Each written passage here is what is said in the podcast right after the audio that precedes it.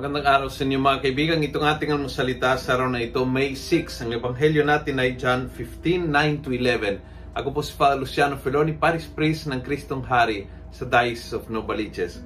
Sabi ni Jesus, As the Father has loved me, so I have loved you. Ang minahal ay nagmamahal.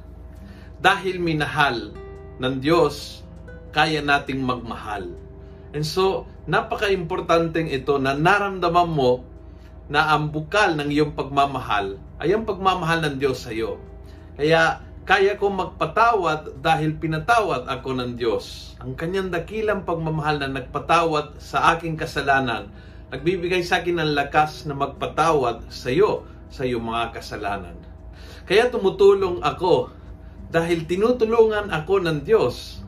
Kinalinga ako ng Diyos. Sinakluluhan ako ng Diyos nung time na walang-wala ako nagpadala siya ng tulong ng tao na na nag-awot ng kanyang saklolo sa akin ng tulong ng kalinga. And therefore dahil kinalinga ako ng Diyos dahil sa pagmamahal niya sa akin marunong akong kumalinga din sa taong nangangailangan. Binigyan kita ng second chance dahil binigyan ako ng second chance ng ating Panginoon. Binigyan kita ng bahagi sa misyon binigyan kita ng ng uh, ng role sa sa ginagawa o sa simbahan o sa ministry dahil ako'y binigay ng Diyos ng kanyang bahagi sa kanyang misyon.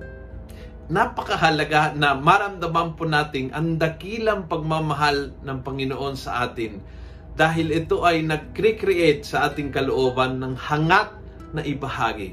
And because we are loved, we love. Because we are forgiven, we forgive. Because we are taking care of, we take care of people.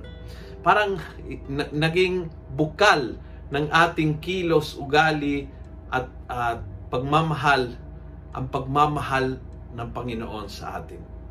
Kung nagustuhan mo ang video ito, pass it on. Punuin natin ng good news ang social media.